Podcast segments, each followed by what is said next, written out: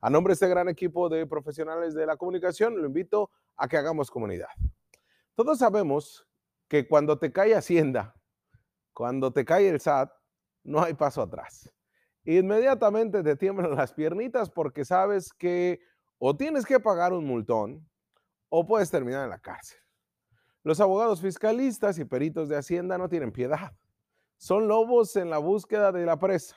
Bueno, eso si eres una persona física tributariamente hablando o si tienes una pequeña empresa.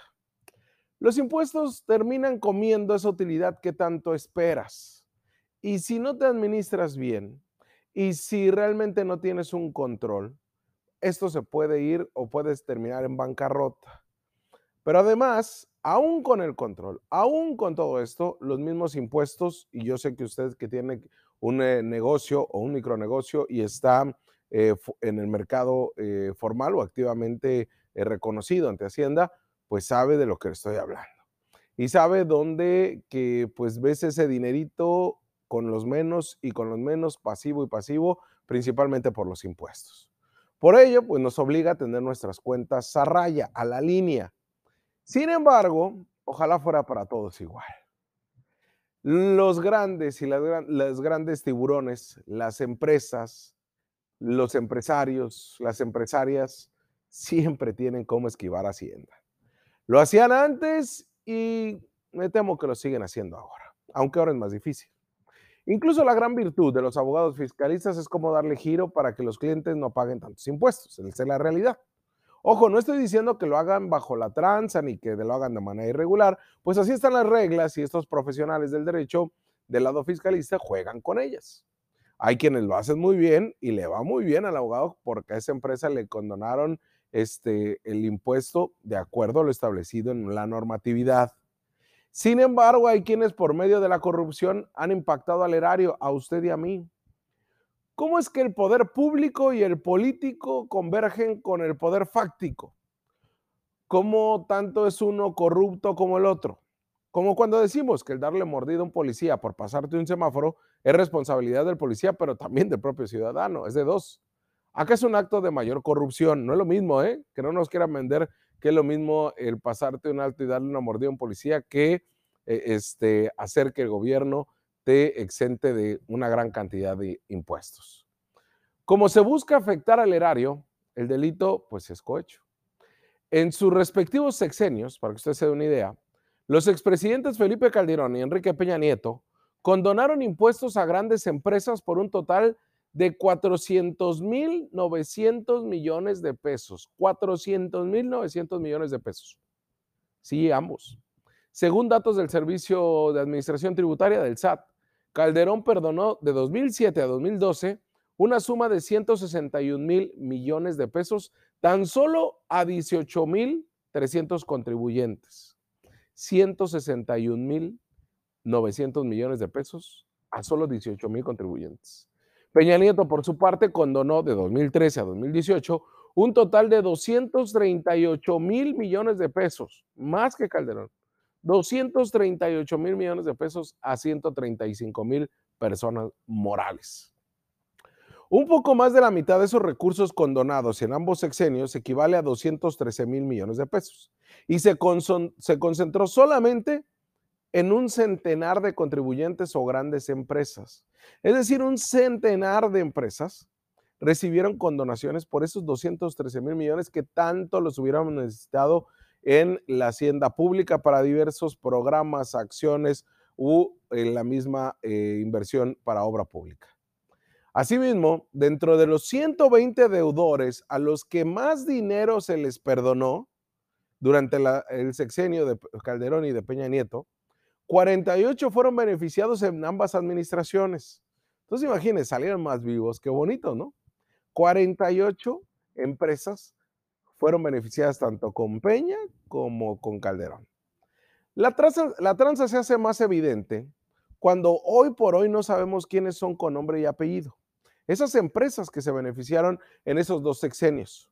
Pues a pesar que en 2014 se terminó el secreto fiscal, existía el secreto fiscal, para las condonaciones, o sea, imagínense, era totalmente discrecional, pero además opaco, pues muchos de los contribuyentes ya después del 2014 se ampararon para evitar que sus nombres fueran públicos y que usted y yo les pegáramos con todo.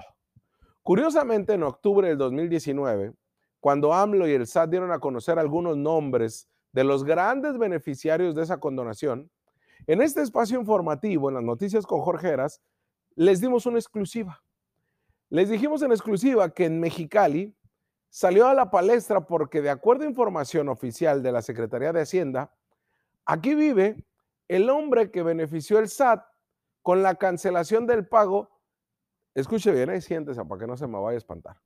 15 mil millones de pesos de impuestos, de recargos, por la venta de vehículos importados. Por eso ese negocio se hizo tan jugoso. El negocio de los vehículos importados, la importación de vehículos, pues, en tiempos de Peña y de Calderón. Pero ¿cuál es el problema? Que en la investigación que hicimos en este espacio fue que se, trata, se trataba de un fantasma, porque para empezar es inexistente el domicilio fiscal del máximo beneficiario de condonación de impuestos en el gobierno de Peña Nieto. Su nombre, Jesús Manuel Ornelas Herrera. Jesús Manuel Ornelas Herrera, que con una actividad de vendedor de autos al menudeo, refacciones y combustible le condonaron más de 15 mil millones de pesos. Ornelas Herrera encabezaba esa lista de beneficiarios que dio a conocer en mayo de 2019 Enrique Peña Nieto. Y se le condonó por parte del SAT de 2007 y 2015, ya que en 2014 se le cancelaron adeudos fiscales por 15 mil millones. A los 47 años de edad, Ornelas Herrera, según su cédula fiscal, el Poder Judicial de la Federación le otorgó en julio del 2009 un amparo para importar 30 mil vehículos usados de Estados Unidos a México y cinco años después del SAT le condonó el pago de impuestos. Imagínense cuánto facturó para que solamente de impuestos hayan sido esos 15 mil millones de pesos. Y residente de Mexicali. Según su registro de contribuyentes, su domicilio estaba en la calle General Manuel eh, Diegues, número 1699, en Las Hadas, un fraccionamiento popular al oriente de Mexicali. Acudimos y en ese domicilio fiscal no había nadie, ni un negocio de nadie. Y además en el mundo de los yarderos y vendedores de refacciones de esta frontera tampoco lo conocen, es desconocido. ¿Por qué sacó este tema a colación si en 2019 se lo presentamos y por qué seguimos hablando de esto? Porque seguirá persiguiendo al México contemporáneo este tipo de tranzas. Con la corrupción se ha hecho que ni siquiera paguen sus impuestos y ni lo recargo los poderosos. Y toma relevancia porque, como le dije, no todos lo hacen. Tampoco satanizamos, perdón. Y es que el presidente Andrés Manuel López Obrador fue eh, esta, esta, semana, eh, destacó que empresarios como Carlos Slim tengan el compromiso de pagar sus impuestos en México. Incluso desayunó con él en Palacio Nacional, lo cual generó estupor en pues, muchos comunicados, no sé por qué. Pues cómo no habría de hacerlo cuando Slim es uno de los hombres más poderosos del mundo. Pero independientemente de que AMLO señalaba a Slim como parte de la mafia del poder, pues ahora, pues como presidente tiene que ver por el país, hacer que paguen los poderosos y no condonarles ni un centavo. El empresario dueño de América Móvil charló sobre el pago de impuestos 28 mil millones de pesos. No es poca cosa que Slim por la venta de una de sus filiales en Estados Unidos, pues van a tener que dar. Incluso el propio Andrés Manuel López Obrador reconoció a Televisa con el pago de 15 mil millones de dólares en impuestos por su fusión con Univisión. Ahí el reconocimiento público a quien paga. Y eso no me parece mal. Uno pudiera decir, oye, pero ¿por qué tanto argüende si es lo que se tiene que hacer? Yo, ¿no? Un mortal total, Jorge Eras, pues paga impuestos cada mes y, y no representa. A mí el presidente no me invita a comer a Palacio Nacional, ¿no? Pero mis impuestos, pues es, ¿qué le gusta? Una baba, es, nada lo que están pagando estas grandes empresas. Pero además, ¿por qué se hacer tanto argüende? Por lo que le decía, cómo se condonó en épocas de Calderón y de Peña. Pero además, por ejemplo, cuando Banamex fue vendido a Citigroup en tiempos de Vicente Fox, por dicha operación no se pagó un solo centavo de impuestos. Así lo dijo el propio presidente Andrés Manuel. ¿eh? Nos puede incomodar Andrés Manuel López Obrador o no. Incluso podemos franquearnos como oposición o simplemente le puede caer gordo por cómo habla y se expresa. Pero en sus tres años de gobierno ha tenido un desempeño positivo en materia tributaria, un mayor cobro de impuestos a las grandes empresas y la falta de un programa de amnistía fiscal para la condonación de esos pagos en los primeros años a la llegada del nuevo gobierno federal, pues eso se acostumbraba en los gobiernos del PRI y del PAN, ¿no? Y es que acá no se trata de que si eres morenista o vino tinto y nada, sino es el deber ser lo que se debe de hacer, lo que marca la norma, lo que marca la ley. El SAT, encabezado ahora por Raquel Buenrostro, logró que en el pleno año de la pandemia en 2020, el pago de impuestos de ciudadanos y empresas haya representado el mayor porcentaje en la generación de ingresos públicos desde el 2007, con el 62%. Sin embargo, también fue cuestionado, hay que decirlo. Se le cuestionó al propio presidente por no tener facilidades o beneficios a empresas, a las microempresas, para que no pudieran cerrar. Hoy se están recuperando algunos empleos. Hay empresas que ya no se van a recuperar y que ya representaron eh, pérdidas importantísimas y significativas. Miguel Ángel Tavares Sánchez, integrante de la Comisión Técnica Fiscal del Colegio de Contadores de México, señaló que los cambios en materia fiscal, sin necesidad de una gran reforma, se han sustentado en limitar las deducciones o grabando los ingresos de los contribuyentes ya cautivos. Las cifras hablan por sí solas y nos dejan bien parados.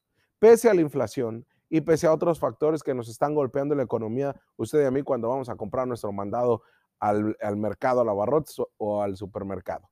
Sin embargo, ante este escenario, que paguen los que tengan que pagar, que paguen todas y todos, pero más los que tienen. Y no es este, demagogia ¿eh? ni narrativa política, sino que estamos frente a un cambio que tendría que darse no solamente en México, en el gobierno de México, en Baja California y también en los municipios con los grandes deudores del predial que tanto afectan a las arcas municipales. No más componendas, no más tranza y sí el señalamiento público de quiénes son los que deben. Si no, todo quedará exactamente como antes. Vamos a una pausa y regresamos.